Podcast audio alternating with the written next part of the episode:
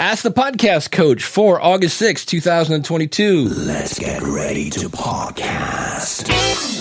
There it is. It's that music that means, hey, it's Saturday morning. It's time for Ask the Podcast Coach, where you get your podcast questions answered live. I'm Dave Jackson from the School of Podcasting.com, and joining me right over there, because Jim is on special assignment, the one and only David Hooper from BigPodcast.com. Dave, how's it going, buddy?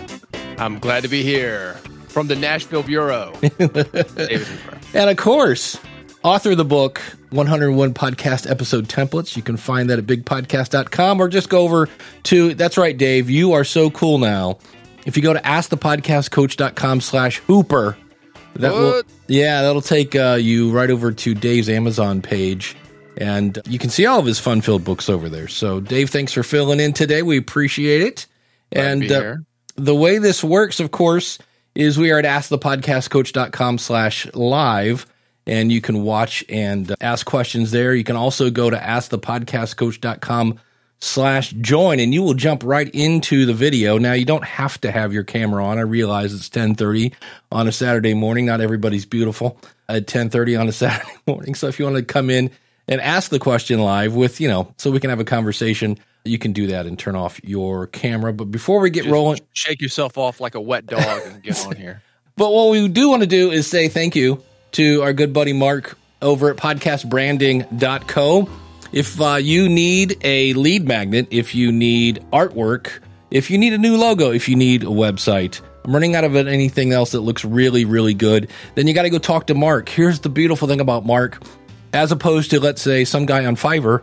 Uh, Mark is going to go listen to your podcast. He's going to go look at your website and he's going to have a meeting with you to figure out exactly what kind of vibe you want for your podcast. And then he's going to go design it. The beautiful thing is, not only is Mark a great graphic artist, he's also a podcaster. So, in a nutshell, he gets it. And then, Dave, bonus. You ready for the bonus?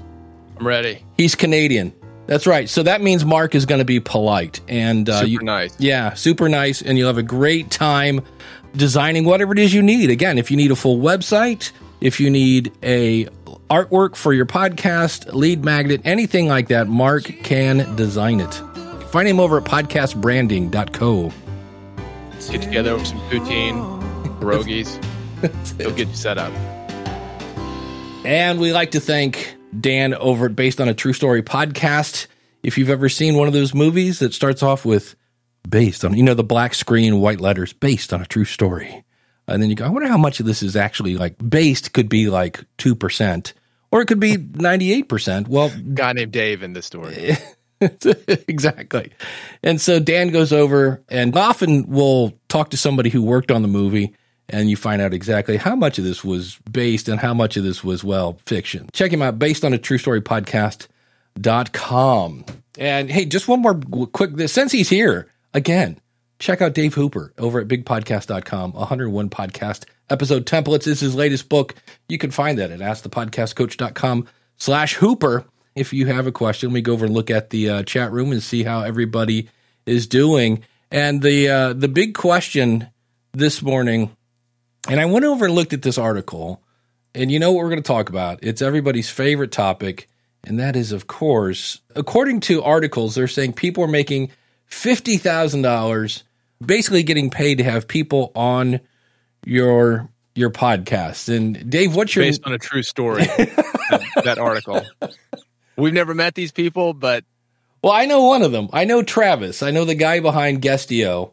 Uh, Yeah. and he's a good guy. And he it's it's weird because I have always been a guy like I. There's a difference between being poor and being broke, and I have been like both. I remember vividly being at my job and thinking, "Do I buy a Mountain Dew for the ride home?"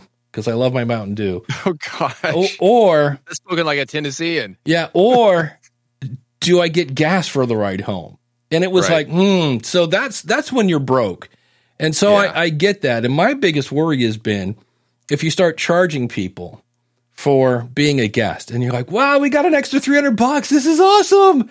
And then all of a sudden, little Nancy needs new braces, and the car breaks down, and all of a sudden, that extra three hundred bucks is not extra, and so now you will take anybody who will give you three hundred bucks to be on your show. Well, and, and once they give you that money, uh, there's the whole joke of uh, you've shown us who you are. Now we're just negotiating a price. it's very difficult. I have all the time people show up and they don't come correct, as we say. They don't show up with a mic. They Mm. don't show up from a quiet place. And this is after, with the broadcast show, we've got an audio check with the engineer. And they'll just show up, oh, hey, man, yeah, I just figured I'd call in with a tin can of string because, uh, you know, I just don't feel like plugging in my mic. Yeah. We let them go. But if they're paying, that's a little, little bit of a different thing, right? You'd have to have that organized because if it's $50,000, let's say, let's say just in a, based on a true story world, well, do you want to give that money back or are you just going to put up with it? Because you'll put up with a little more for 50 grand. Um, can, can we talk about Guestio for a second? Yeah. just to show you tell me if i'm wrong on this I, I saw an ad for guestio i'd never heard of it before and i clicked on it i said okay this is interesting you before you can so what, what it works two ways is it's a marketplace so you can charge for appearances and there are a lot of people there that are i don't know 150 250 dollars for an appearance on a podcast which I, look i understand. Uh, but it also if you want to submit you can pay them i think $97 a month. Or there's a free version now the last time i checked and you can submit to podcasts to be a guest. And for example let's say dave you're on there.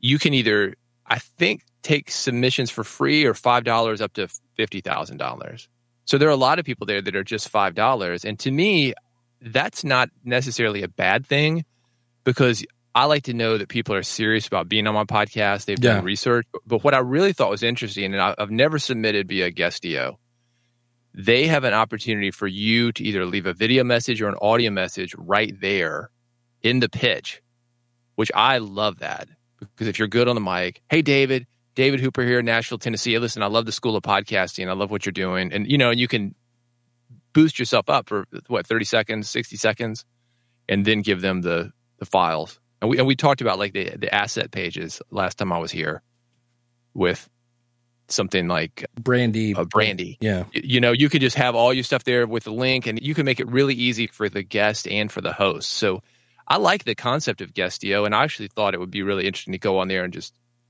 book a lot of these I, i've seen similar services and, and to me guestio again haven't used it but what i have used i, mean, I haven't used it all the way uh, it seemed like it was really nice I, I like the way they were doing the pitch Yeah, it- says for free you can find and and book guests. You can connect via messaging. You can access the guest press kit. You can track bookings in one unified place. Uh, I think it actually ties to your calendar if you wanted to, and up to five bookings a month. And then for ninety seven bucks, you get all that personalized and optimized profile, audio and video guests, which is what you were just talking about, unlimited smart list, and unlimited bookings, where you can only have five on the free plan. I think this is interesting. Search analytics for shows. Hmm, that's interesting. And a homepage yeah, I guess feature. you. A lot of times these things will have it where you, uh, I guess, connected to Libsyn or whatever your hosting company is. At least the advertising marketplace as well, and they can Yeah. have verified analytics, which which I thought was really interesting. And I understand that, like, you want somebody to hear your interview if you're going to go to that trouble, but at the same time, it's kind of like, eh, you know, it's like uh, it. It, it's like you know, I'm not going to take you to prom because because you're not hot. You know, it's like that kind of high school thing. Either you're out there spreading a message and you're evangelizing, or, or you're not. right. So, um, Andrea says, I've, I've learned from Dave and David that the guest needs to add value to my audience. Otherwise, it's not useful. Yeah, that's a big old waste of time as well. about fifty thousand dollars of value, Andrew. the thing I thought was interesting is uh, Travis has raised more than a million to build the marketplace devoted entirely to brokering paid guest appearances. and it shows because compared to the other marketplaces, to me, it was again hadn't hadn't gone all the way through with it. So that's a disclaimer, but it, to me, it was very well organized. The user inter- interface was very nice. Yeah, he says, I was starting to realize that this podcaster is working their ass off to build their audience. And then this agency makes money because they charge the client for the Mm. booking. He goes, the only person who doesn't make money is the person who took the time to build the audience in the first dude. place. So let me let me throw you in there. Let me let me bring some entertainment stuff though, because if if we look at it from a musician standpoint, from a comic standpoint, those guys are the last to get paid. Yeah. That is how it is traditionally. You've got management, you've got booking agents. Those guys are taking money off the top. And you're building something as, as a host. And if you can get it going, then you're the one who's got something really great and it's going to last. So I, I've seen podcasters talk about that. I was in a, you and I were on a, a session, like networking event or something, Dave, a couple of weeks ago, and I Yeah. remember I ran to a guy in a small room. He said, "Well, I just didn't think it was fair. All these guys making money, and I wasn't making money." It's like, dude, you've got to have something to offer before you make money. And I think that these booking agents say what you will about them, but they're actually going out and they're getting rejected. They're doing all the hard work to get you on a podcast. That's worth money to me. Yeah. And you can make you can find a way to make money otherwise, not just necessarily charging the guest. I want to have good guests, and that's how you get to that level of having a good podcast is having good guests, not the guests that necessarily have the money. And that's where I think that people it's just very short sighted. Yeah, well, that's my whole thing. Is okay. So now I've got somebody here that you know. I got uh, Manny Pacquiao. It says in this article who charges fifteen thousand dollars for an appearance, and uh, you know, so I have right? yeah, he's a boxer. So I have him on my show. He's a big name, right? But he doesn't know a thing about podcasts. So well, he- and all the concussions, man. Can he actually communicate Right. Yes. clearly? Is he like a Herschel Walker? I have the brains of an ice cube. Yeah, Yeah, uh, look, hey, I went there, but it, is he a speaker? If it's Muhammad Ali, that's one thing. But, Right. You know, some of these guys are just not good communicators. They're good at giving people concussions. That's it. And so consequently, my audience doesn't get any value from Manny Pacquiao. And then next week, I paid another ten thousand dollars for whoever, and then I had another five thousand for so. And if I'm not bringing bringing value, then I lose my audience. And if I don't have an audience, then nobody's going to pay me to get in front of nobody. So that's where I see it. It could be a a really negative spiral if you're just doing this for money and and you'll just let anybody in the chair as long as they got their you know three thousand five hundred dollars. They say the top earning show is Entrepreneur on Fire, a daily program that highlights various businesses. Says he mostly receives guest inquiries through his website and currently charges thirty five hundred dollars for an appearance. Now that's kind of a different story because John was trying to like he had so many people that that's a the law of supply and demand because John was so popular that everybody and their brother was. eh, Think about this. I mean, I get the whole like, "Hello, I love your show. I think it's great. Here, let me introduce you to somebody who, you know, whatever." Uh, and it, Yeah. it doesn't fit. What I hate is three days later. Oh, in case you didn't get my first message, Oh, yeah. I'm going to pitch you that same person that you ignored. And I always just want to go, you know, some people can get the hint. Um, so I can Yeah, only, well, well, that's the thing about booking. That's why it's a tough job. And I think those guys just have it on a an auto responder and it Yeah. cuts the auto responder off if you reply. But yeah, they'll get, you know, four or five messages to Oh. you. Larry, Hey, David, just checking around. yeah, uh, Larry says JLD is also an investor. Yeah, Travis um, Of, of what? Of, of Guestio? of Guestio. Yeah, See, that needs to be disclosed. And that is the whole issue that people have with this kind of thing. If it's just advertising, you can do what we call payola in, in radio.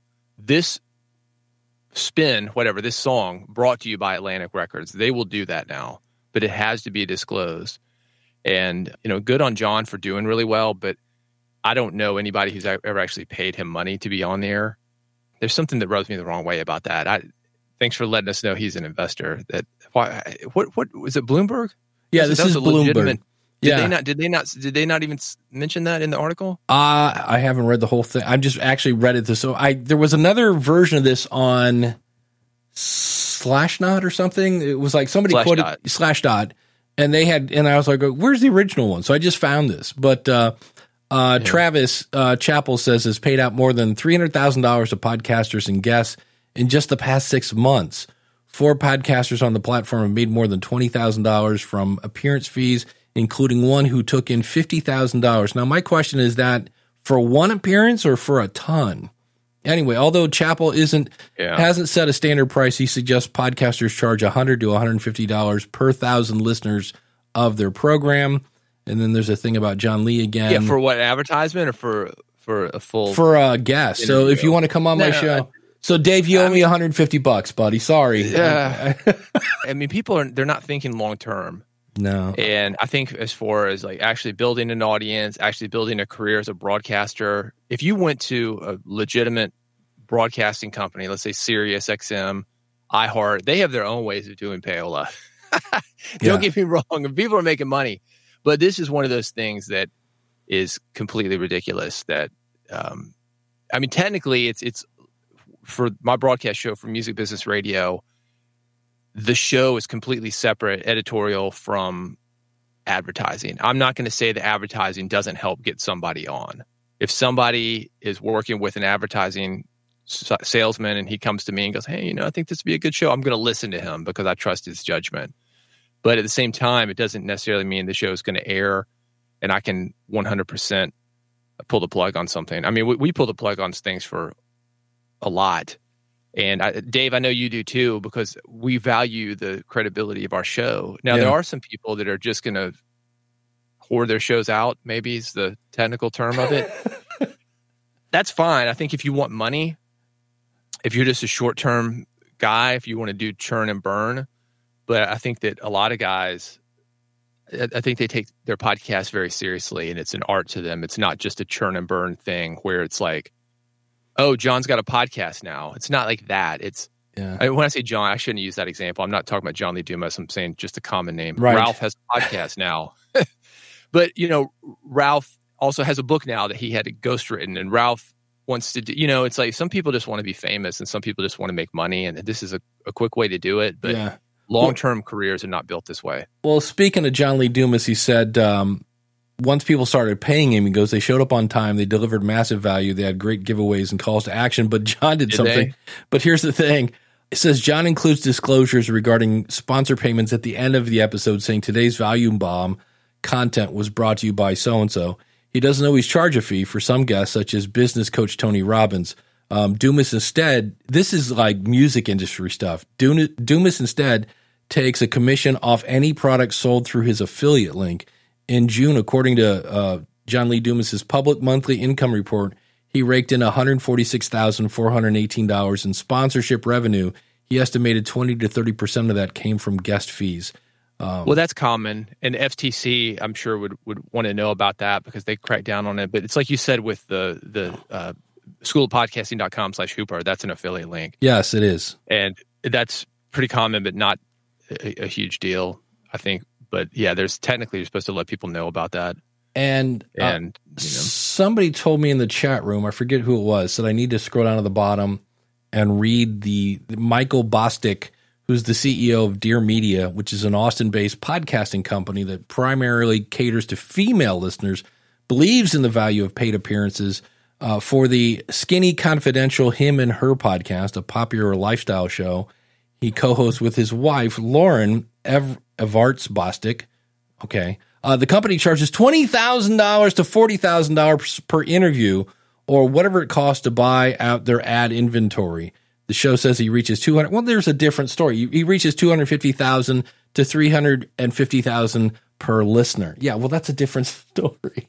When you're getting, well, they're, they're charging them to buy out ad, ad yeah, inventory. Yeah. That's, well, I mean, that's kind of the uh, that's the slick way of doing it. Maybe. Yeah. He says he doesn't accept just any guest, but yeah, it's here's what makes me worried about this kind of article is when people hear other people making serious bank allegedly they, allegedly thank you um, they literally like foam at the mouth i saw a guy yesterday in a reddit was like all right i'm ready to monetize and it was just like like he had a timer on his watch or something yeah it's right. like hey i've been doing this a while i'm ready to yeah. make money and i was like okay yeah. well like let's talk download numbers. Like where you at? And there, uh, it doesn't work. I just pressed publish, Dave. There are no download numbers. There. Yeah, and just put it up on Anchor. Yeah, yeah. Well, that's the other one. I had somebody I saw in I think it was Facebook, and they were like, "Man, uh, Podbean." Their prices, and I'm like, don't they have a nine dollar a month plan? I'm like, are we complaining about nine dollars a month because they were going to go to Anchor? And I was like, and again, what were they trying to do? Make money. Well, and I, I guess yeah. my, my whole thing is it's really step one. Here, here we go. It's on the board, kids. Plan, start, grow. This is the this is the phrase we're we're we're skipping this step. Four things before monetize. Yeah. Plan, start, grow, then monetize. And it seems like it's plan, monetize, like or maybe start. Here's the big issue that I see is that people overestimate the value that they bring. Yeah value bomb. You can call it anything you want to, but it doesn't mean that it's value. If I say my dog has four legs, but we're going to call the tail a leg. How many legs does it have? Still has four legs. Right. And what actual value is. The reality i saw somebody talking about this article and, and, she said well man I, I think it's a bargain for for entrepreneur on fire. Every time we're on there we do $50000 well hell go on there again. Go on there because I, most people aren't, aren't going to be able to to do that. It just, it just sounds I, I was skeptical of that. So you're making 10 times the money 12 times the money every time you're on there? What are you doing? To my, that's what i want to know. It's not really anything about john. I mean you must have some kind of value bomb that you're dropping that's 10 times the money that you're investing. This is almost the kind of thing, and I like, I don't mind talking about it here, but it's so amateur to be thinking like, I'm going to charge guests and I'm worth $50,000, I'm worth $10,000, or just because I showed up and I paid money for Squadcast and I bought a SM58 for $100 that you owe me money. This is one of those things that a, a, a real entrepreneur and a real podcaster, somebody who's really in the game for a long time, is not going to be doing it like this. Yeah, it's an opinion. You know. Uh, well, Bill says Here go. Bill's got something. There's a huge difference between an affiliate link and basically churning out a 30 to 90 minute infomercial, which kind of, you know, in some of those cases, that's another worry is, you know, if that guy's or girl is paying you, you know, thousands of dollars they might have some input or expect some input on the questions and what we're going to cover and make sure I get to mention that I'm on a boat. Um, Does so, that happen with you, Dave? Do people send you talking point? Here's what I want to cover. No, Do you have that. No, I usually See, I have it happen. All, I have it happen all the time. I've had publicists sit in the room with me mm. and try to change the interview as it's happening. Wow! And to them, I say, "Boop, Tennessee salute." Yeah. This is my show. Yeah, uh, I interview you how I want to, and I ask the questions that I want to, and I'll talk about the topics that I want to. Now, I did something in my last interview. I was interviewing uh, Steve Stewart and Mark Deal from the Podcast Editor Academy, and we kind of went through all the questions I had. And I don't normally ask this, but I said, "Hey, this is at a point, whatever." I said, "Is there anything else I should know that we should talk about?" And Mark looked at Steve and said, "Should we mention the thing that we're going to close it and open it back up?" And they're like, yeah, that's not bad. I said, okay. So I then, you know, threw up a softball question and they mentioned that. So that's about as close as I get to like what talking point. I just want to make sure I don't, you know, um, I remember once I saw a guy interview Mignon Fogarty, who's better known as Grammar Girl. Grammar Girl, yeah. And he never mentioned that she was on Oprah. And maybe he was trying to do a different interview because everybody talks about the fact that she was on Oprah. So that could be very much the what he was going for there. But I just thought it was interesting that she was the first and, and maybe the only podcaster to be on Oprah. And it's a cool story, but like I said, he might have just been going like, I don't want to do the typical Mignon Fogarty interview. Or but, maybe she was like, ah, yeah, yeah, I don't want to talk again. about. Yeah. Please don't make me sing Freebird. Yeah, exactly.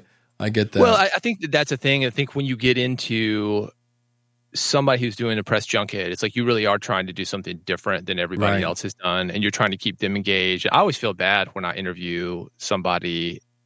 I, have to balance this if it's a musician who's had a 40, 50 year career and you want to talk about the hits from the 70s, but they they want to talk about what they're doing now. And this is really weird. i am not yeah. going to mention the name, but I, I interviewed a guy this week. If you go to his band on, on Spotify, it's 7.6 million listeners per month if you go to the solo record that he's promoting, 1,500 listeners. Mm. think, what? How's that? Do people just not know about it? Probably. Right. But it's kind of weird. That would say to me, like when I'm interviewing him, I've got to talk about the popular stuff if I want people to listen. Speaking of people, listen, you've got to have something of value to them, they want to hear about the hits. Hmm. He got that, but you've got to you've got to balance this stuff out. Now, I think that's the thing is nobody really here is talking about the listeners; they're talking about themselves. I'm not making money. Therefore, I need to make money. I'm going to charge you for this thing. And then the guest is talking about, I want to get an ROI, but what about people listening? Because it doesn't happen without them. And that is a huge mistake to not think about the end listener because they're the ones who put you on the map in the first place. And they're the ones who can make you real money. Absolutely. Here's a quote. It says this could pose a problem in the future. A Federal Trade Commission spokesperson said that there's a deception whenever consumers are misled about the nature of advertising and promotional messages, regardless of the media format, meaning that might be podcasting. The regulator didn't say if it would crack down on podcasters who improperly disclose paying guests, but the message could serve as a warning to hosts. So if you are doing this, uh, you might be, you know, you want to make sure to disclose, which is why every time you watch the Sham Wow commercial, right, it, it starts off with the following is a paid announcement or something like that. Or if you're listening to the Dr. Nick show on Sunday morning at 8 a.m. on Sunday AM radio, the following is a paid promotion. You know, it's like, hey, this is a commercial. It sounds like the radio, but it's a commercial. And it's like, that's Right. what, so you got to, paid paid airtime. Yeah. Yeah. So, Well, well, the rules. Podcasting has no rules. We talked about it the last time I was on here about the FCC. There is a piece of paper that costs a lot of money for you to broadcast on FM, AM, any of the public bandwidth, and you know we don't have that as podcasters. But yeah, that's probably what's going to happen if it becomes a problem. FTC will come in, and they certainly did it with affiliate issues. You used mm. to see these two tier affiliate. Uh, do you know what I'm talking about, Dave? Where you sign me up and Oh, yeah. everything I sell, you also get a commission on. They crack down on that. PayPal won't do any payments on that. A lot of people, the payment processors won't do it. That's FTC. And I know people that have been in court with FTC. It's not a place for you to be. no, you don't want to be in court uh, for anything. Like, No, I mean, I, I don't even know that it's even court. The FTC just Yeah. shows up at your door and they said, you know, hand me the money because we already know that you're guilty. It's like the, we're working with the IRS. It's, there's no trial. so DR says, well, what would that podcaster disclaimer sound like? The following is a paid ad, not an interview. It- or even if it was just like, hey, today our special guest host is Dave Hooper. Full disclosure, Dave paid me $150 to sit in the chair today. And put up with him, Uh, and yeah. ask him questions that he has pre-written. Yeah. Act So, like I, I, somewhere in there, they your audience has to know that I'm getting paid to have this person on the show. Um, I, I feel that they even do that when uh, you talked about the infomercials, like on television. Are, are there not multiple things like the following is a paid advertisement? Don't they do that in the middle because they have Yeah. commercial breaks, but the Yeah. whole thing is a commercial? yeah. I feel like they do that throughout. They do uh, Okay. video messages. You don't have to disclose the amount. Uh, Daniel J. Lewis says, and he's he's got it down. He goes, "I have a text expander disclosure snippet for whenever I share direct affiliate link online." And if you go to supportthishow.com slash text expander, that's my affiliate link. So there, See, I, I, that's the kind of stuff that I think gets a little bit ridiculous that everybody wants to disclose affiliates. And I understand why they do because the FTC, if what, what we're just talking about. right? But even when you go to a conference, this is what's going to be interesting to me because I know a lot of podcasting conferences. We're just going to call it out. This is what happens when I come on the Ask the Podcast Coach. they have spots for speakers based on who is Mm. paying them for a booth or something like that. If you want to speak at a podcasting conference, and a lot of people seem to, buy a booth. This is the way that it works. Any kind of Tony Robbins seminar that you do, any of these kind of uh, pitch fest kind of things, usually what it is is you split the money with the promoter and you get a little bit of information you get a pitch. And that's why they let them get away. They say no pitching, no pitching. You see everybody pitching. That's usually some kind of deal that they've got. It has to be because uh, Mark Cuban is coming back as a keynote speaker to Podcast Movement, and everybody at, at the last time he did this, remember he was promoting Fireside, Fireside. Is that Eh, still around? uh, kinda, and everybody because he just kind of came out and was like, "Hey, podcasters, you guys haven't done squat in the last ten years," and you're like, "You He do Shark Tank. yeah, it's like you do know that you're talking to the people who have been trying to like you just basically crapped all over your audience, Mr. Millionaire Cuban. And he's coming back and I was like, "Wait, what?" And I'm like, "Why would they have him back?" Because everybody said A, he came out and crapped all the audience and then B, he didn't deliver any value. But that guy's got a lot of money, so I was like, maybe that's why he's coming back. I don't Well, know. he's a celebrity, so maybe that's it. But it seems weird to bring somebody back that you've already had. Even though I'm back here on the second time, so thank you, Dave. well, you're good and you're steady and Oh. you and you bring value and uh, you know that Con- and controversy, maybe. yeah, there we go. The, the grumpy old man. Damn it, this thing is happening. Well, Um, uh, speaking of law, uh, Gordon Firemark, um, the world's podcast lawyer, that should be on his uh, his business card. Here's a Copy this. yeah. Here's a good disclaimer. We have received promotional consideration from our guest for this episode. Promotional consideration. Mm, that's interesting. That's wink, a, wink. Yeah, wink, wink. Yeah. That's like, do you like to party? When a girl walks up to your car, uh, yeah, party. Yeah, we all know what that means. Yeah. So, um, yeah, uh, Larry says uh, he called everyone, meaning Mark Cuban, everyone in the audience a liar. Yeah, it was it was a very because to me, um, like rule number one of public speaking is know your audience, and Well, I you want them with you, right? yeah, I mean I have learned when I speak at the national religious broadcasters, they don't like the jokey jokes as much as some of my other audiences. And uh, boy, I tried like two, and I was just like, all right, well, we're just going to stick to the facts for the rest of this presentation. So, Yeah, don't show up in your atheist shirt. You gotta, you get, gotta, you know. Well, that's the joke. Like if you're selling to Mary Kay, you wear pink, yeah, and if you're at She Podcast, you wear pink. I mean, know your audience. You got to play the room. Daniel says the podcast movement app discloses that it's a paid presentation. Well, that's cool. But I wonder if they disclose that before Cubans talk. I guess we'll see. And I'm wondering what he's going to be talking about. If he's going to be promoting, because almost all those, I mean, there was Fireside, uh, Spotify had Green Room, I think was their app. Facebook had some sort of audio thing. Obviously, there's the granddaddy of them all, uh, Clubhouse.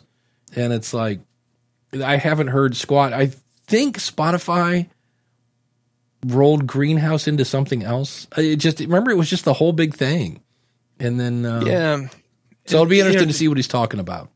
A, a side note: I, I having run a conference, a big conference in Nashville Music Conference, I cannot fault a conference organizer for needing to make the numbers work. It is a very financially intensive thing to do, and same with podcasting too. I, I just think when when you're getting into this fifty thousand dollar appearance fee, the way people talk about it, and there's some kind of braggadocio kind of thing that these hosts have, like I get thirty five hundred dollars, oh I got five thousand dollars. It's like they don't. They they do not get that consistently. As John said, John is just doing affiliate deals, same as anybody else would do.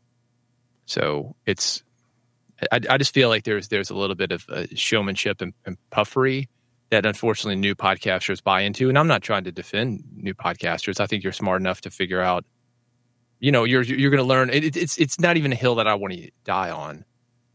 Uh, but I, don't- I don't. I'm pretty really agnostic about it for as kind of curmudgeonly as I'm acting. Well, that's me. I'm like, hey, if you want to charge, charge. I just, I just see Yeah. the picture that of I'm, I'm just seeing that person. They're on episode two. They've got 11 downloads an episode, and they're like, all right, I want 150 bucks to be on Well, yeah, show. you're to find out real quick, and nobody pays that. Well, I just read this book called it's from yeah, Someday is Today. By, oh yeah, by Matthew Dicks. Yeah, it's a great book, and I Yeah. realized I, there was so much stuff that I was doing that not not that you're not worth my time, but that my time is worth more than I thought it was. And I'm Like not getting um, like being on somebody's show who's on episode four that may never make it to episode ten. I go to their website. There's no links to sub- all they have is an RSS feed right. and every, we'll use my show. Every episode is Ask the Podcast Coach, um, and then the title of the show, Ask the hasn't really Podcast thought out. And I was just like, wow, this is a, a new person. And I kind of want to go, actually, instead of being a guest, you should hire me because you got a lot of low hanging fruit. And it was Right. just like, instead of saying, I don't want to be on your show, I said, tell me about your show and your audience. Why do you want to bring me on? Normally, I'd be like, heck yeah, I'll be on your show. And I'm now I'm like, I want to make sure I'm a good fit. I- And and I would, Why did would- you do that though, Dave? Why were you saying yes? Was it like ego, I like to be chosen, or was it that you really didn't think it through that people, you know, might actually be listening? Yeah, part of it was this was a person that hopefully will remember me when they are on episode 97 and they'd be like dave jackson came on my show when i was on episode 3 so i was Okay. planting that seed for that and it was a relationship building kind of thing. But i you know it's one of those things where you go okay that sounds great and kumbaya and all. And then you realize that a lot of those times when you're on show number 4 like that isn't around anymore. That that person quit, and it doesn't mean that you know every podcaster quits, but it was enough to where I went to a list. I might have been on Podchaser and started clicking links, and it was like all these appearances I'm on are not available in public anymore. Not that they were going to get a ton of downloads anywhere, but I was like, hmm, Are they not? They're not on Podchaser at all. I'll have to look. But I remember I was clicking something and it just seemed like every time I went to see an interview, like it wasn't there or something. See, well, all right. So that's really interesting because there is a- law of diminishing return. I think as far as not just forget if anybody's listening or not, but if you look like you're somebody who goes everywhere. I was talking with uh, a, a musician uh, from Music Business Radio, and he had played with a really well-known musician from the '70s from Canada. I'll give you I'll give you that that clue because I'm All not right. going to say who he is. But this guy, well, if you got a thousand dollars, he'll er, show up with a van, play the gig, you know, and then go on to the next town. And he's going to go anywhere because that's just the situation that he's in now. And we don't want to be in that kind of situation where it looks like we're desperate. We're just going to do anything. I mean, have some standards, man. and Well- I think that's the issue. And that you see people going for every single interview they can get. It's either going to be ego or it's either they're not thinking things through. And I think I want people to feel good when I come on their show, like I, they have been picked. I'm not just going anywhere. Well, and the other thing that, and again, this isn't bad. It just, you have to look at it and go, this is like, I'm going there to do a 20 minute interview. Sounds great, but that's not what it really is. An I- hour, two hours at least. Exactly. It's like there's a 15 minute warm up, sound check, then the interview, and then there's another interview after the interview.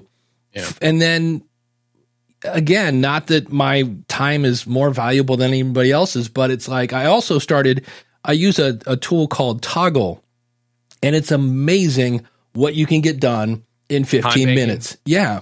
Yeah. And so I was able to go in and say, wow, I just did like two tutorials. I made three videos on blah, blah, blah, blah. And so then I look at, okay, I could spend two hours with this person. And what am I going to get for that? Because they are new, they don't have a huge audience. And yeah, I might get a relationship, but there's a really good chance that in about seven months, this is going to evaporate. And, or I could go over here and pay attention to the audience I already have and make sure they stick around kind of thing. So in this case, this person sends me a pitch. It's not a very good pitch. It's from uh, podcast singular guests plural podcastguests.com, which I get. One podcast. Yeah. And no, she's had a few episodes, but it was just, it, it- I'm like, why are you asking me on? And the other thing, and this is, it's going to be the title of this, this show. Uh, yeah, that's right. I'm going to say it. Sometimes, especially in a case like this, people, you know, normally we talk about race cars or something that's not podcasting, but we're going to have Dave Jackson on and it sure it smells like and sure sounds like consulting. Let's talk about my podcast and how I could do it better. But it's an interview. And I'm like, Right. you you just wanted to like not pay me for my 17 years of insights. So, so it's not your audience, Dave. You went on there, it's the race car audience, not a Yeah. podcaster audience. Right. So all of a sudden they have me on. I'm like, why am I coming on? So that's why I asked this person, I'm like, who is your audience and why are you bringing me on? Because it sure looks like you need consulting, not an interview. Now, I- I will say this, and this is one of the reasons that I think something like Guestio is really interesting because you can go through Yeah. and you can line yourself up a bunch of interviews. And I think that's great because as you've done more podcasts as a host than you have a guest. And it's good for us to have that guest skill set. So sometimes, like if you're trying to be a good guest, I want to go through those 100 interviews before I get the opportunity to go on Oprah. So it doesn't matter who's listening or who's not. The payoff for me is to sit there, listen to the question, think on my feet. A lot of people can't think on their feet. Have you found that out, Dave? yeah. I'm amazed. The guys are great speakers. You ask them a question, uh, they're not good on their feet. So to be a guest, that's a skill to learn different types of people, to learn different types of ways things are recorded. I had a guy one time. He he's like, "Hey, I, I want to do this interview with you." I'm like, "All right, how you want to do it?" Discord. For Discord, right. I thought that was like a message board or something. No, man, we do it on Discord. All right, that should have been a sign, and he ended up canceling. But I was like, all right, I'll go and figure out how you're doing it. There, there are payoffs, but I, I think we do need to think ahead two or three steps. And obviously, it's going to be about the audience, number one. And if you're going to become a better interviewee, that might be worth it because of the audience. It's going to make you a better host too. Well, and that's sometimes that's why I'll do an interview just to like I want to see how this person does their interview, and I want to keep my. It's a way to practice my answers, I guess, in a way. Uh, Gordon has a point here. Gordon Firemark disagree a little. If I can have an impact with my message, I'll do an interview as long as it's congruent subject matter. So yeah, if it's a small audience, so if this person comes back that I, I emailed last night and says, "Oh, we're a podcast about getting your message out and marketing for small businesses or something like that," I'm like, "Oh, that's my target audience." I'll definitely go on. oh yeah, it doesn't have to be just about yeah. podcasting, right? Yeah. yeah, yeah. yeah. Um, yeah. But, but just race cars. Yeah, if it's just race cars, I'm like, mm, mm, no. Yeah. Daniel says, I give interviewers 25 minutes with me. I found it accomplishes exactly what I want. It helps uh, focus the conversation, and gets things going immediately. Okay, tr- so let me comment on that because sometimes I've got some of these guys that are in the middle of a press junket and they've got a hard stop Yeah. and they literally go from me to the next station across the country. You're 100% correct about that. In fact, I mentioned this guy with this band earlier this week. I had an hour with him, and knowing that, I completely prepped for it. We did the show in a different way. I didn't get into any kind of introductions. I didn't do any kind of commercial breaks. I just question, question, question, question, question. So I've got an hour with him, which was very generous. And basically, what I'm going to do is turn it into two episodes because of that. Mm. Because I once I put the music in, we put the commercials in. I'm going to bring in my uh, my producer, and we're going to may, maybe make it like a mini documentary. But I was thinking like that. So yeah, 100% with Daniel on that, and I agree with with Gordon too. It's not necessarily the size of the audience; it's who is the audience. And to take it back to Mark Cuban, think about Shark Tank. If you're on Shark Tank, all you got to do is five or six sharks. If you win them over, you're good to go. Yeah. You don't need America on your side. You just need the sharks. At that point, you need America on your side. Well, and it's always interesting. Have you ever watched where they come in and I swear they do a bad pitch on purpose just to get in front oh of yeah, the TV? the publicity. yeah. Yeah, Yeah, that's always interesting. It's like, hmm. SCOTTeVEST was like that. You, I mean, that was notorious. Are you familiar with SCOTTeVEST? I'm vest not. You put in. All right, so imagine cargo pants, but it's there's a SCOTTeVEST hat. And there's, I mean, everything that SCOTTeVEST makes, a tie, whatever, has like eight thousand pockets that you can put in, you know, iPads or iPods or whatever you do. Yeah, this guy was a jerk, and of course they can edit it. They, Right. I know a lot of people have been on Shark Tank actually, and they they're going to edit to make it look the most dramatic as it, as it can be. But yeah, he they they said, did, did you even want this deal? Why are you here? Because it was an established company, and he Ah. was asking for like a bajillion dollars, and it wasn't worth that. So, yeah, at the same time, you know, why put him on? Well, because uh, good TV. He was such a jerk. hmm. But Interesting. yeah, that's there, there's there's an opportunity for that. I, I don't know that Shark Tank is as popular as it as it was at one time, but there was a minute there where if you were on it, it was pretty much a guaranteed hit. Yeah, the thing because I'm a huge Shark Tank fan. I think every podcaster should watch it just to learn because they talk about like who's your target audience, what's your cost of acquisition, that whole. It's a great kind of little mini. Yeah, but they moved it so many. Like I don't know exactly when it airs because I record it via YouTube TV, but I don't know like when the new like it's on MSNBC. Like it's probably on right now. It's like it's it- like they just constantly run Re- the reruns reruns are yeah. but the actual like new stuff i couldn't tell you what what time it used to be i think friday nights i don't know what it is now but uh um So, if you're a Shark Tank fan, by the way, that there was a Japanese show called Dragon's Den. Mhm. There's a British show called Dragon's Den, also a Canadian version. I have to go to Mark Decodes for this. And Mr. Wonderful is on the Canadian version, actually. oh Uh, so, but but if you're curious, if you've got access to torrent, there's three or four versions of it around the world. These actually came before the American Shark Right. Tank. But you know how this is how TV works. Uh, um, Canada's, uh, I'm sorry, Canada's Next Top Model yeah Canadian Idol, you know, Zimbabwe Idol. We we we have this. So if you're curious about any popular show like that, there's some. It'll give you a different perspective on the world, and, and Shark Tank is definitely that way, or, or Dragon's Den, as they call it in England and Japan. yeah well even uh the office was popular in england before that had- was in a, a British show. Yeah. Yeah, we Um, Americanized it. Uh, Dan from based on a true story podcast.com says most of my guests are limited on time, so I only ever do back to back questions. Um, no breaks, no intro. They're all the things I can do after without wasting my guest time. Yeah, a lot of times I'll just go, hey, at this point, I'll say, uh, Dave, thanks for coming on the show. And you can say, Hey, thanks for having me. And then I'll ask the first question, which is blank. And then you hit record and you go, Hey, Dave, thanks for coming on the show. And Dave goes, Thanks for having me. And I'm like, Hey, when was the time when blah, blah, blah. Yeah. Yeah. All that stuff that you can do later if your guest is kind of short on time. Well, yeah, I think it's it's good sometimes though. I know for the radio show, and you we had it here on this show today, Dave. When you've got the music that plays live, sometimes it's good to get people into the mood mm-hmm. so they mm-hmm. know where they are and they don't think it's just a Zoom chat.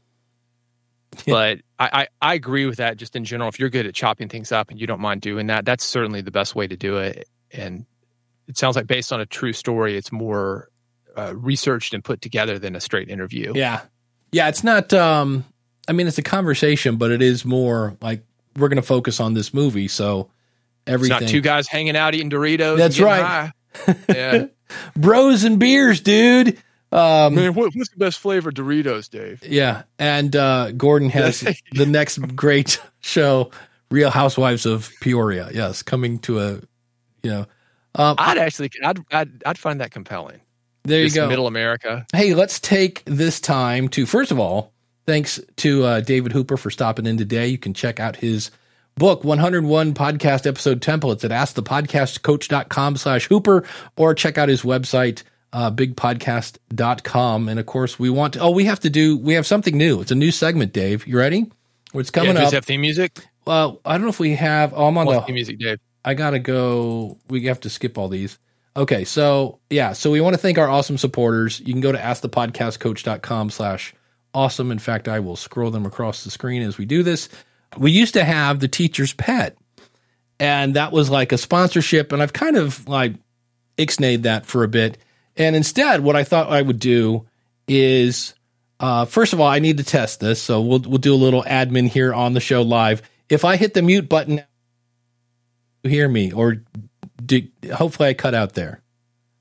You did. Okay, good. Because I'm going to mute. take out my headphones. You're going to blast me. No, no, no, no. I'm going to mute myself when I say a word that rhymes with kind of Lexi, but not really. The woman in the tube. And what I'm going to do is I'm going to have the woman in the tube from Amazon pick one of our awesome supporters. We're going to we're going to randomly say thank you to one of our awesome supporters at this point. So, open awesome supporters. From askthepodcastcoach.com slash support, it's Joshua at podcastingexperiments.com. What? That's it. So, and if so you're not, it, it can pull emails then? Uh, nope. Open awesome supporters. Let's see who. From askthepodcastcoach.com slash support, I am going to go with Glenn at horseradionetwork.com. And she's drinking coffee, of course. Um, so what it is, it's a there's a there are things in Amazon called blueprints, and one was called random name. Yeah, and it was like so. The idea is blueprints. And, okay. All right. Is you could have one and you could say, hey, whose turn is it to wash the dishes? So what I had to do though was Oh, I'm gonna program that one. Yeah, yeah so I I, I like tu- so I just set it up to where I could go open awesome supporters, which is the name of the skill. I love that. And I probably gave her too much info. All right. Which would you like? Ambient noise. No, see Sleep. now she's confused. Games. Uh, Dave, or I music. hear you. I, I, you stop. Can- asked my wife where the keys were yesterday. I said, "Hey, Laurel, where are the keys? And it says, now playing DJ Khaled, where are my keys at? Because it thought it was Hey Google yeah. instead of Hey Laurel. Yeah, it, it happens. So the, the fun part is I had to type everybody's name and I you throw in some commas and she'll pause. So it's it's like right. It says horse radio network dot dot com com. Like I can't type in a website to have her say it. So it took a little while, but I was like, I, you know, something to do here while I want to. Uh, so I wonder if you could do something. You you want to brainstorm this a minute? Sure. So I wonder if you could do something where if it can work from a spreadsheet, and you could take something like Pabbly Connect or Zapier or something like that, where somebody would fill out a form or do whatever your Patreon or whatever, it automatically goes to the spreadsheet, and you don't have to do that stuff manually. Now it wouldn't work with the whole phonetic element, and it would be kind of weird. The oneters like that but it could be uh, Yeah, I don't know. There, there it seemed like there would be some automation there because I love the idea to bring this in for podcasting. I, I think the most complicated thing, ironically, would be people figuring out how to broadcast Alexa through their podcast. Well, that's the thing. So then this is an Echo show, which has a headphone out that I have going into oh, Okay. a RodeCaster, which then has an adapter to. I bought a cable that was eighth inch to quarter inch, and Yeah. it just for whatever reason didn't work. So then I bought this little adapter. I think the Echo Dot though, the the hockey puck, I think that has a, a jack out though, doesn't it? Yeah, so does so does this one, and I just dropped. Okay, so you don't need you don't have to have the show necessarily. You could go with a twenty nine dollar Echo Dot. Yeah, anything that has that, and then I have this little adapter that basically converts. Um, so you've got an XLR to, you know, kind of converter there, and then what I've put on the the screen here. This is the blueprint, so you can see Shane, comma at Radio GDB GDR, which you can say uh, at, and I have Radio G D A R E for R dot com. So and then Yeah. so that's what, and you can see randomize, randomly choose a name. And then I named it Awesome Supporter. So when I say open Awesome Supporter, she says, except I have. Okay, Dave. And the awesome supporter is So Shane it's like a at Radio um, GDR at radiogdr.com. Then, So it's like a skill, Dave. It's like it, Yeah. but it's like but it's but it, you're you're able to do it through like their. What did uh, the no math code. book tell the chemistry book? okay, enough of you. Uh, I love that as a as a way for interaction. Like I don't know that. I mean, you could rec- you could record it, I guess. and Alexa, you could- people would have to trust you. yeah, it's, um, well, the other thing is I can send this skill to just me. So like this isn't available in the Amazon store. It's called, if you go to blueprints, Yeah, but dude, yeah, yeah. I, won- I wonder if you were to do put it put it in the Amazon store just and, and throw it out to podcasters. Talk about that's better than you being on a bunch of interviews with episode four. it's, it was, Yeah. it- it's what nerdy people do when they're bored, apparently. I was like, Yeah, but but here's the thing. So to, I'm I'm not trying to hijack you to take it to like 101 episode templates, but if we were to talk about like segments and things that you could do for your podcast, we've talked Oh. about having different voices and things. Like this is actually something that would be kind of fun. Uh, you could randomize all sorts of stuff through Alexa. I, I think you've always been creative with with Alexa yeah, to bring it in and like because it's kind of fun. It's got that quirky, weird computer voice, and it's like everybody's got one. So and it always messes up. That's kind of funny. Well, yeah, and always twice. DJ Khaled, well, you know it, you know. twice I've had to uh, to mute her because she's going off on. So you remember the clapper, right? Oh yeah, The clap on. the, speaking of infomercials, Right. But if you hooked up your stereo and there was like a, a drum kick or something, it would just cut it off. so it's it's one of those things where it's uh, it, I don't know. I think people can have fun with it. I love that idea. Though I think that's fantastic. yeah. Also, ask the podcast coach runs on Podpage. If you want to check out Podpage, check out trypodpage.com. Jim's not Is here that an affiliate link? Uh, that is an affiliate link when I think about it. Uh, yes. So um, it's, a, it's a good way to do affiliate links, by the way. Try yeah. or Uh, get. Well, and I also contacted Brendan over there because he might have, if he didn't like that, he he could say, "Look, that's my brand. It's my, you know, like that kind of thing." He's like, "No, promote it all you want. Go ahead." If you just miss Jim so much and you just need a little Jim, go over to theaverageguy.tv and check out Home Gadget Geeks. If you're thinking of starting a podcast, when you think podcasting, think School of Podcasting, and you can be an awesome supporter by going over to askthepodcastcoach.com slash support. So, um, no, here's a, uh, you know, people were talking about making money with your podcast and, you know, 3,500 bucks to sneeze on my show or whatever you're going to do. Um, something that's, again, I'm not going to retire on this, but I have trypodpage.com and I have learnpodpage.com.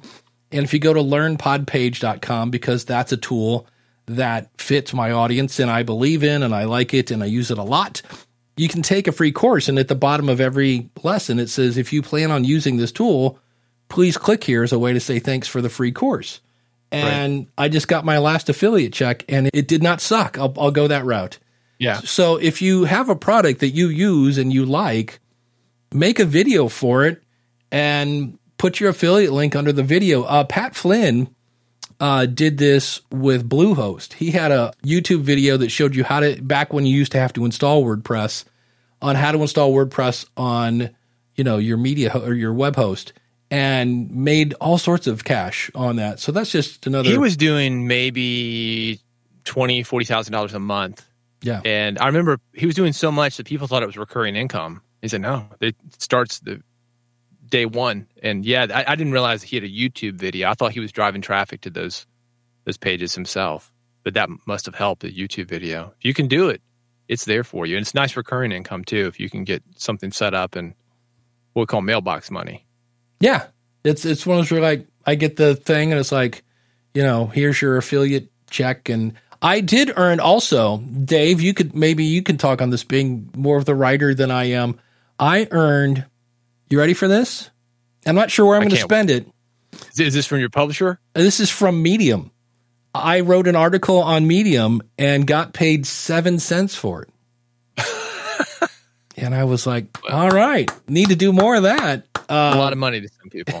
yeah, it's like that. That's Satoshi level money, yeah, that's it. value for value. So I know, I think you post a lot on Medium, don't you? Or maybe not. All my stuff is syndicated to Medium, meaning there's just a plug-in and it Mm. automatically goes to to Medium. And you know, I, I I've never gotten any money from them that I'm aware of. I don't think I've even set that up. At Medium at one time was really great. Had it was done by the same people who started Twitter, were at Twitter, they left Twitter. I don't know. But at this point, I think everything is under a paywall. Mm. So if you go there, you might see the first paragraph, and it just seems to they're like they're trying to figure out how to monetize it. Speaking of, maybe they should charge for guests, but I'm not sure that it's. I mean, it's it's automated to me. All- everything that I that I post on my blog, it goes to davidhooper.net. There was a davidhooper.org at one time. It goes to my blog. You know what I mean? It goes to Medium, and uh, I, I don't know if that helps or not. It just it was easy to set up, and I don't think it hurts, from my understanding. Yeah, Somebody in the chat room probably knows better than I do. could be. Um, There, there was a hashtag podcasters on Medium. yeah. that was was the to be part of that was pretty interesting. Uh, Chris asked here, have you uh, have either of you or people you work with experimented with a Alexa Flash briefing? I actually have one. Uh, yeah, I do too. always seem to be a disconnect with podcasts, but so much potential.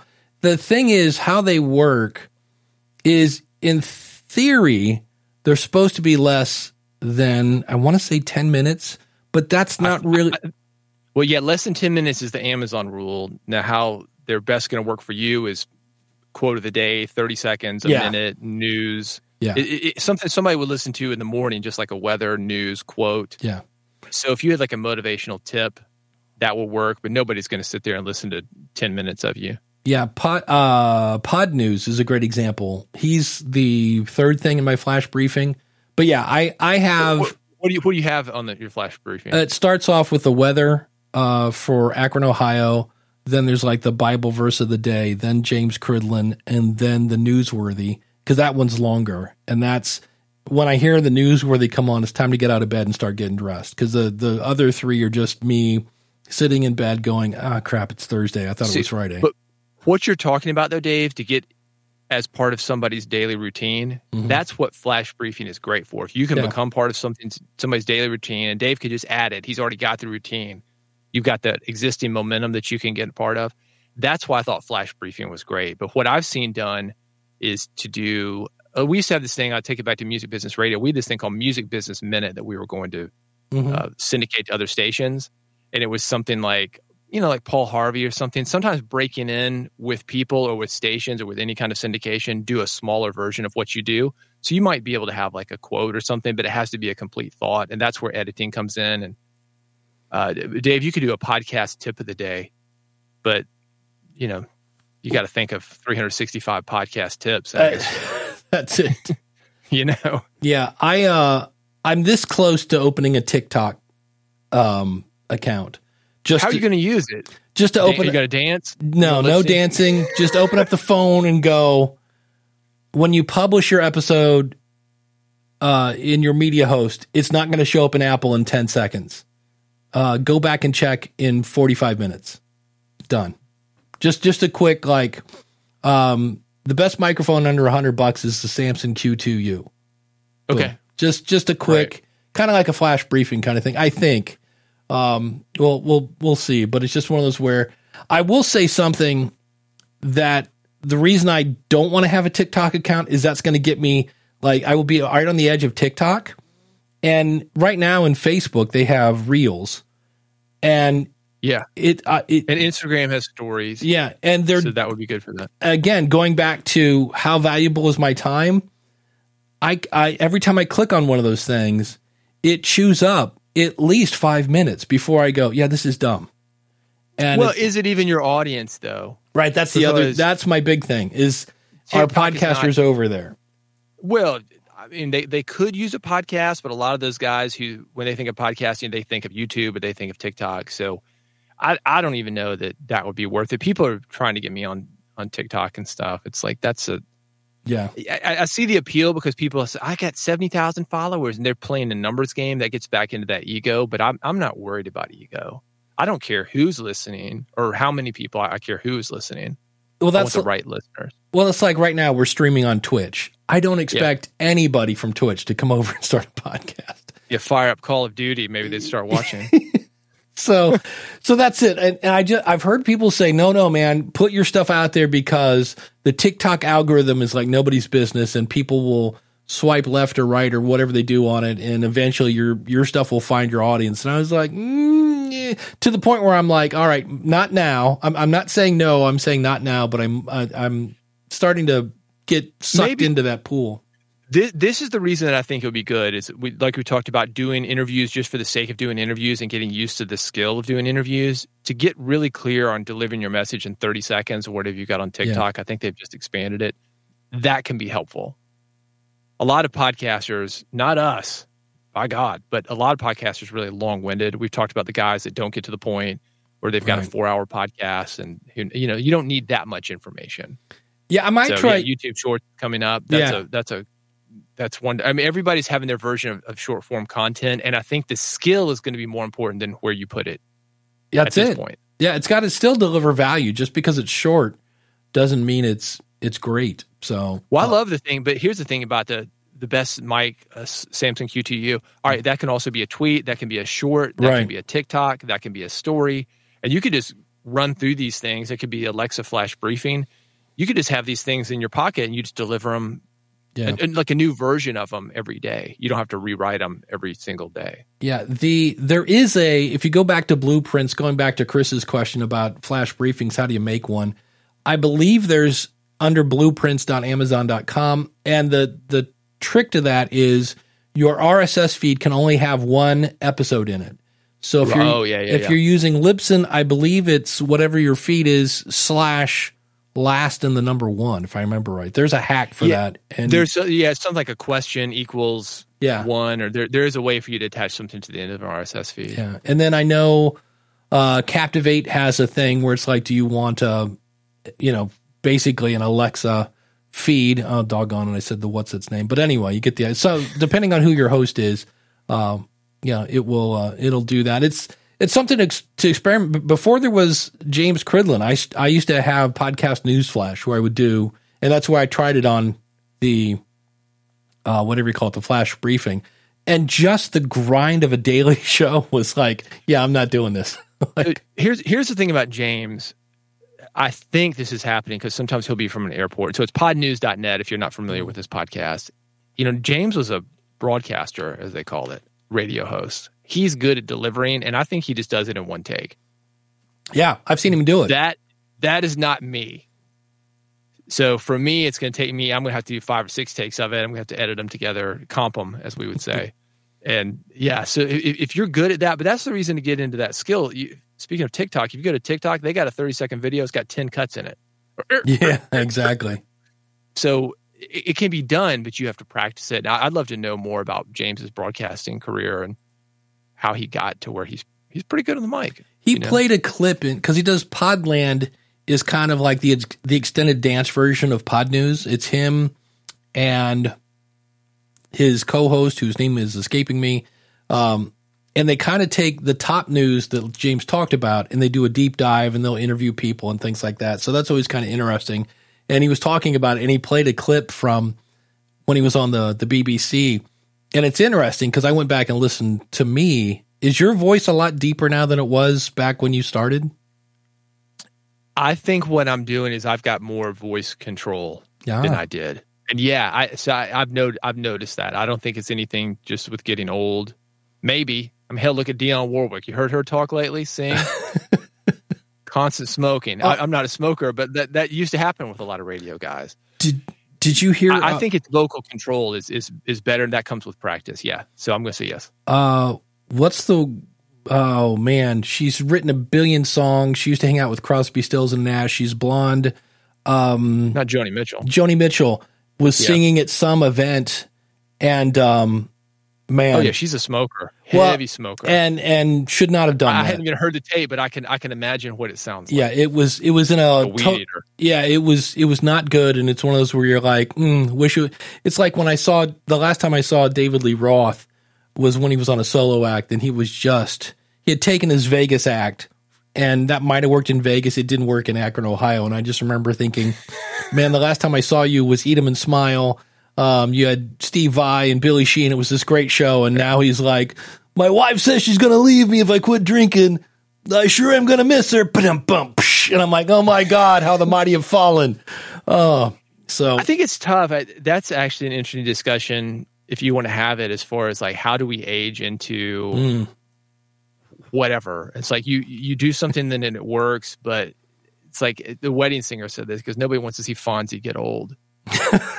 and I, you know, um, hey, yeah, you grow and your audience grows, and hopefully you can grow together. right, But it is one of those things. I see it. Look at like Taylor Swift, who was a, a teenage right, artist and you know how does she grow into a, a young adult and an and older adult? And i think men have different things to think about than women. That's another thing. But yeah it's something to think about. Is 10 years from now we just going to have a boom shakalaka fire nation? is john lee dumas is going to be doing the same act The, the fun part is is instead of me going back in the day, I'll just sound like this all the time. It'll be Right. like podcasting since 2005. Yeah, that'd be fun. well i do i do think though but you know to take it back to your voice yes i have noticed that and i think it comes from breath control uh, you know, doing cardiovascular stuff. But even the guys that don't do cardiovascular, the old school radio DJs, like the guys that I sat down with when I started music business radio, and I was super intimidated by because they had these great voices.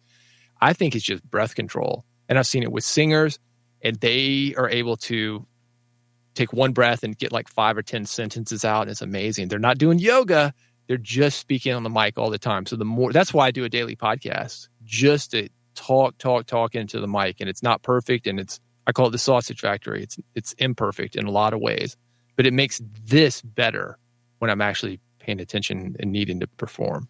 Well, we're going to come back to you paying attention. I do have one question I want to jump on, and then we're going to jump back to this. Um, because Gabriel asked, "Can you remind me why you use Podpage and have a website as well?" I don't. I have the School of Podcasting.com, which is for School of Podcasting's podcast. I have Ask the Podcast Coach, which uses Podpage for the Ask the Podcast Coach show.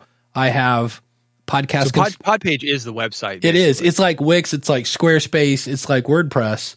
It is a website. So you don't have a website and Podpage, although there are people that will have a business website and then they'll throw on a subdomain like podcast.mywebsite.com and they'll have That's that. what I do. Yeah, and then they'll have it point at their Podpage site. So it's it's not a case where I have both. And if I didn't have 17 years of stuff on the School of Podcasting, I wouldn't be use I'd be using Podpage. But there's so it, the behind the scenes, the School of Podcasting WordPress site is a giant cluster. There's just old landing pages from 2012 and stuff that you're like, ah, I don't want to, you know, do this whole nine yards. But you just did something that you do very well, and I wanted to talk about. Maybe we can throw this into the topic of what makes a good guest. But you said bringing it back to your voice. You are the king of bringing it back because as I listen, as I Go on a tangent and then bring it around. yeah, no, it's it's in my case probably me going on a tangent and you bringing it back. When I was editing, because you've been on, like I've heard, this is so meta. I almost We, want we spent the last three days, three Saturdays together, Dave. so I've heard a lot of David Hooper, and you do this a lot, where you'll go oh, like, Oh, yeah, well, not a lot, but like you do it. I was listening to something, and you said, "Well, bringing it back to like podcasters, yada yada yada. And then there was something else, and you're like, oh, well, bringing it back to the content creation. So you're always Yeah. you, you do a great. It apparently, at least from where I'm sitting, you do a great job of remembering who you're talking to, Yeah. and then making sure that your answer is going to make sense to the listener. And I was like, I don't know if you do that on purpose or what, but it's, I've heard you enough now say, well, bringing it back to such and such because, you know, Dave Jackson has gone off into a tangent about David Lee Roth, bringing it back to ah. talking about your voice. No, no. The it, well, the tangent is good, and, I- and I think we need to be following that kind of stuff. But Right. here's here's what. So when I do music business radio, and so it was a weekly show, and when we're recording live, so we're doing it remotely now for the last couple of years. But I've got a guy next to me, Gary Crane, producer, and he is there with whatever I ask. He's written it down, and you got guys that go off on tangents or can't remember the question, or I get caught up because I'm like, oh man, that's so cool, you know. And he'd say, okay, did you actually ever answer the question? So that happens a lot. That probably happens Mm. every single episode. So I'm used to him in one ear, and then I've got my wife that just hanging out with her. She's like, okay, what is this? What is your point? What is it? You know, I've I've got people in my life that are giving me this feedback, and I think that it's happened. But it, it gets back to what we talked about earlier with the uh, payola, whatever you want to call it. It really is all about the listener. And if I say to bring it back to podcasters, like let's think about who is listening to this because it's not just you and me, Dave. It's easy to think that, and we've got a chat room now. But if the chat room wasn't here, that's how you end up with the five guys getting high and eating Doritos. Like, oh man, you know, it's it's all about them, not a listener. That's why nobody's listening, and that's fine. That's a fun fun way to do a podcast, I would imagine. But it's not going to be something that attracts a listener. You've got to think about who's listening and give them the value, uh, drop a value bomb, as uh, John Lee Dumas would say. That's it. Yeah. When when it comes to the, keeping them listening. Well, that's why I always get confused when you talk about the four dudes, one brain show in the basement having some brews and some Doritos. Yeah. Oh, yeah. And, and and their their goal is to have fun with their buddies. I'm like when their first episode is published, I'm like congratulations, you're a success because your goal was to have fun with your buddies making a podcast. It's when they turn around and go, all right, but how do I make money on this? I'm on episode two and I want to start charging my guests. You're like, Yeah. yeah, no, that's you. These uh, these plants are not free. and the that's when you go, wait a minute. The goal was to have fun with your buddies, and now you're changing your goal, but you're not going to change your show. I'm like, nope. Now we got to start Well, worrying okay. about the listener, and you know, Yeah. We, we need to. We you know what we need to do next time I, I'm, I'm on here. We need to have a now. It's time for a power rant or Oh. whatever. Your your do you have it? uh, I do somewhere. Keep uh, Yeah. we need this queued up. It's button number one. I thought I did.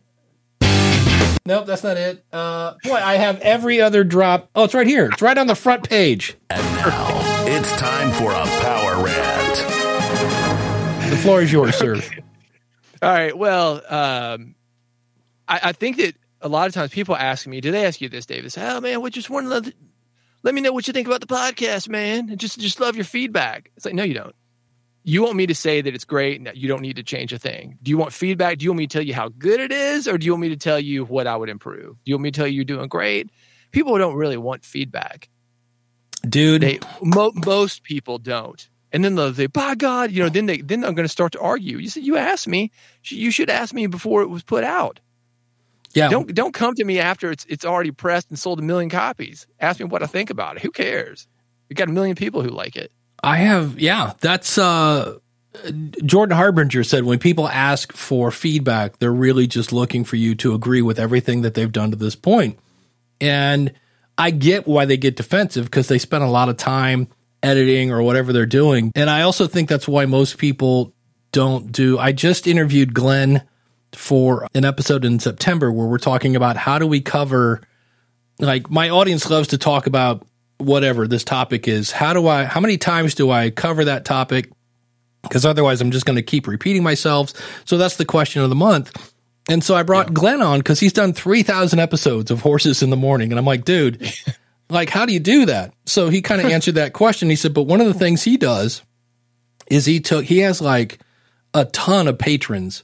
And then he took, he handpicked 12 of them to be his focus group. And they talk Oh, yeah. in, in their own private Facebook group, they talk about every episode.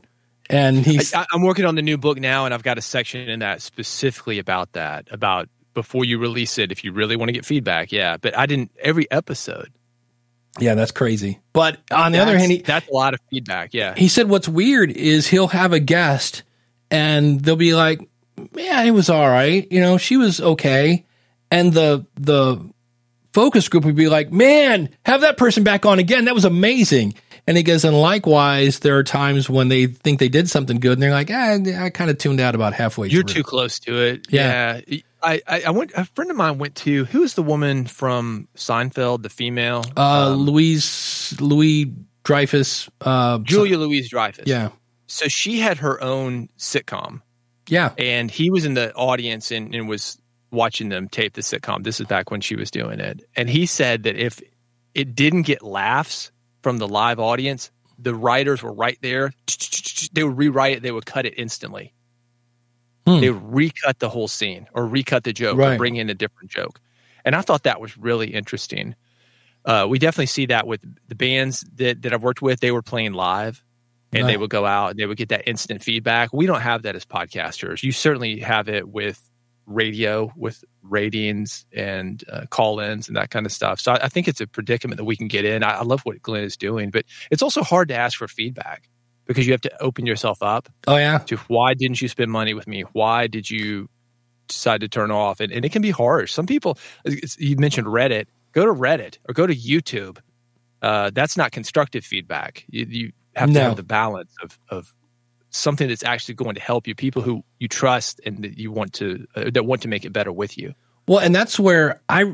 It sounds weird as much as I like a a five star review.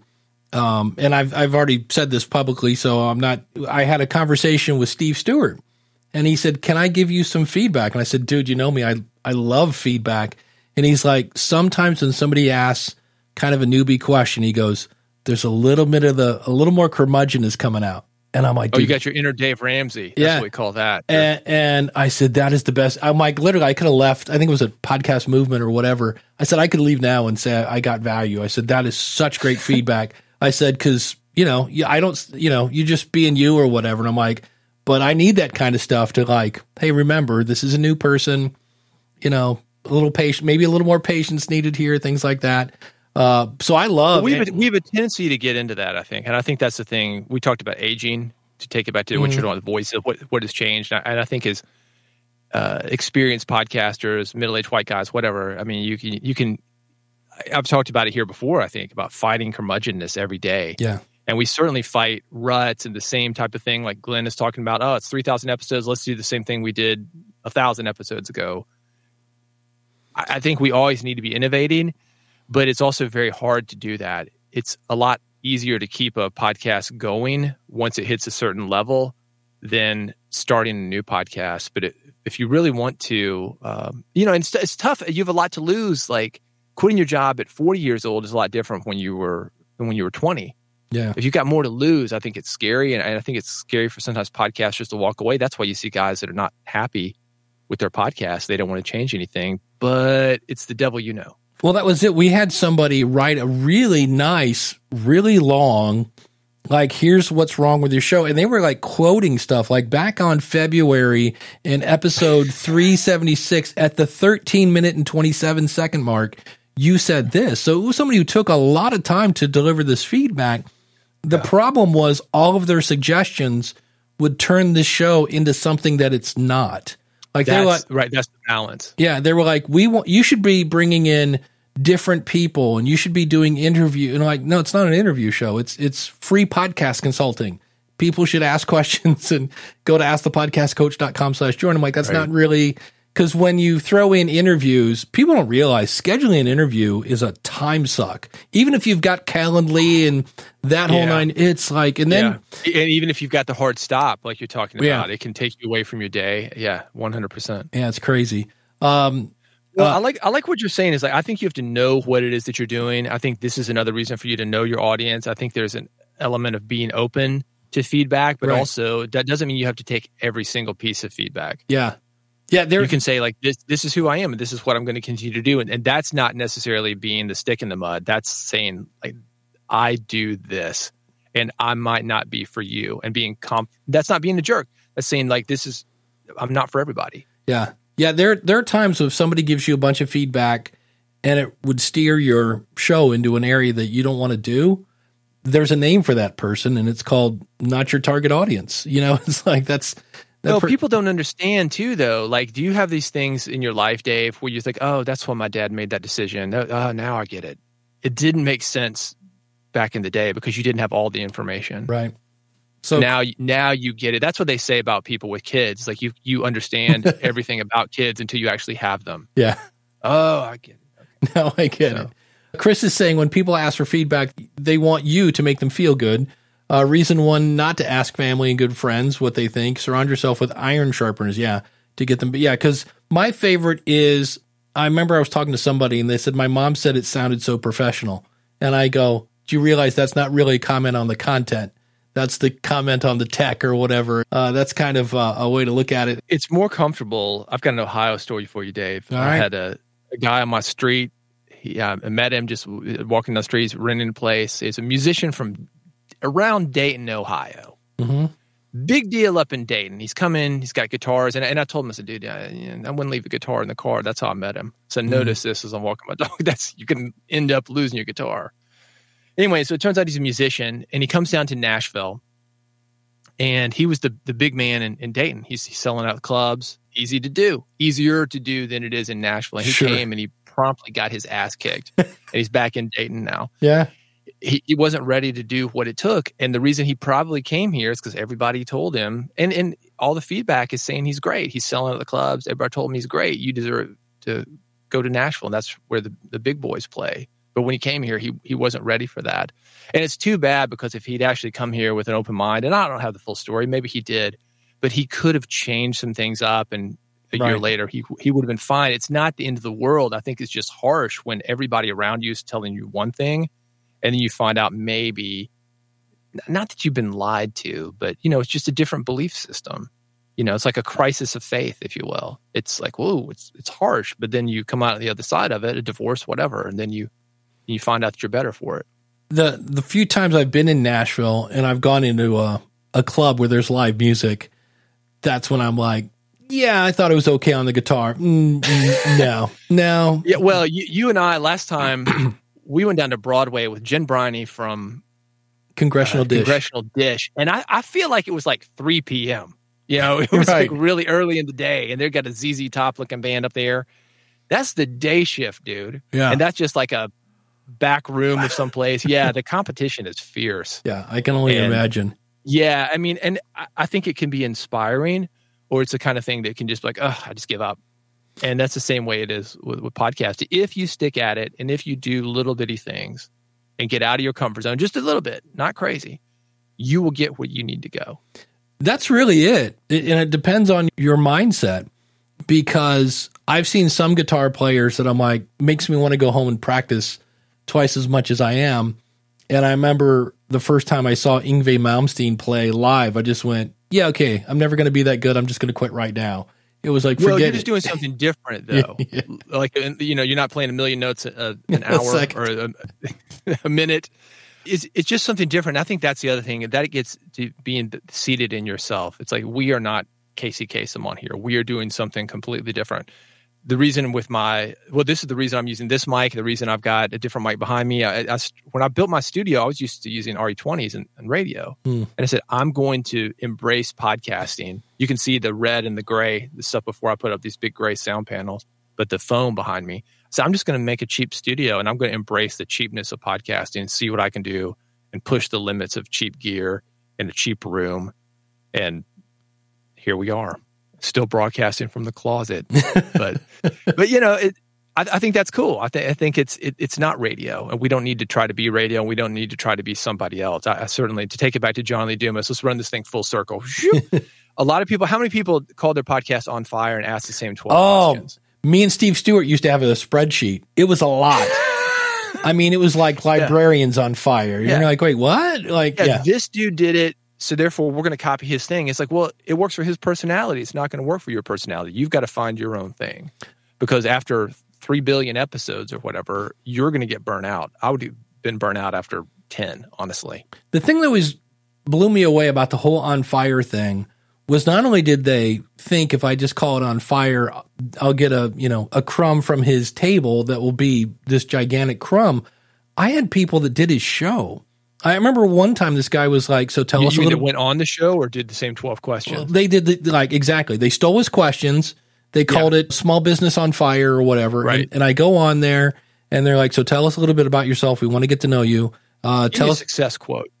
yeah. And then the second, and by the third question, I said, because I knew the guy, and I go, You do know you're doing John's show, right? And he's like, No, I'm not.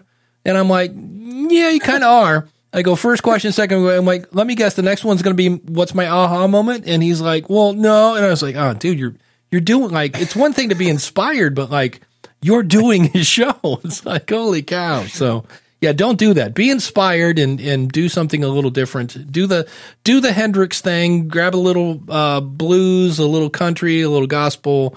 Turn it backwards. Turn it backwards. Throw some feedback on it, and make it really distorted, and and, and you get something new. So Well, you, yeah, you have to. It's, it's it's fun to experiment, and that's how you find what works and what doesn't work. And and you know, if you if you we've already got a John Lee Dumas, we don't need another. We We, don't, don't- need another David Hooper, another Dave Jackson, but we do need you. that's it. So- and it comes to you naturally when you when you are yourself. So, uh, Dave, thanks for coming on the show. It was Everybody, fun. Everybody go check out his book again, 100 podcast episode templates. You can find that at askthepodcastcoach.com slash hooper. And to join his mailing list and all the other goodies that he's got over there, go over to bigpodcast.com. Dave, what, what goodies can they find at bigpodcast.com? I've got some templates for your podcast. I've got some things that are just going to make you help organize your podcast episodes easier because that's what I want you to do. I want you to spend more time behind the mic and doing that in service of growing your audience, spreading your message. It's really about spreading a message and building an audience for what you've got because I'm going to help you do that. There you go. And Kim says, I just bought it. And uh, Thank you, Kim. then there, uh, here we go. DR says, love, love, love your 101 templates book. So friggin' useful. That should be on the front of it. So friggin' useful. DR. uh, so, uh, on the School of Podcasting, I need to go into my Evernote and see what I'm talking about this week because I don't remember. I think this is the week where I have a because of my podcast story. No, this week it is. It's Steve Stewart and Mark Deal from uh, Podcast Editors Academy because Yeah. I've, I've had a number of people. I think, unless that was last week's episode, I don't know what I'm doing. It's in my Evernote. But uh, it's good. It's a good resource. The Facebook group is great, and I heard your pre-interview with them on the Profit from Your Podcast, so it's going to be good. I don't know if that's the same content or not, but it's It is the stuff. same exact content, yeah. So it's it's like, hey, you're going to be on two shows at once. So that's right. It was on that. pleasure. Yeah. So, uh, but thanks to the chat room, thanks to Mark over at podcastbranding.co and to Dan at based on a true story podcast.com. We are here every Saturday at 1030 Eastern. Ask the podcastcoach.com slash live or join us at askthepodcastcoach.com slash join. We'll see you next Saturday.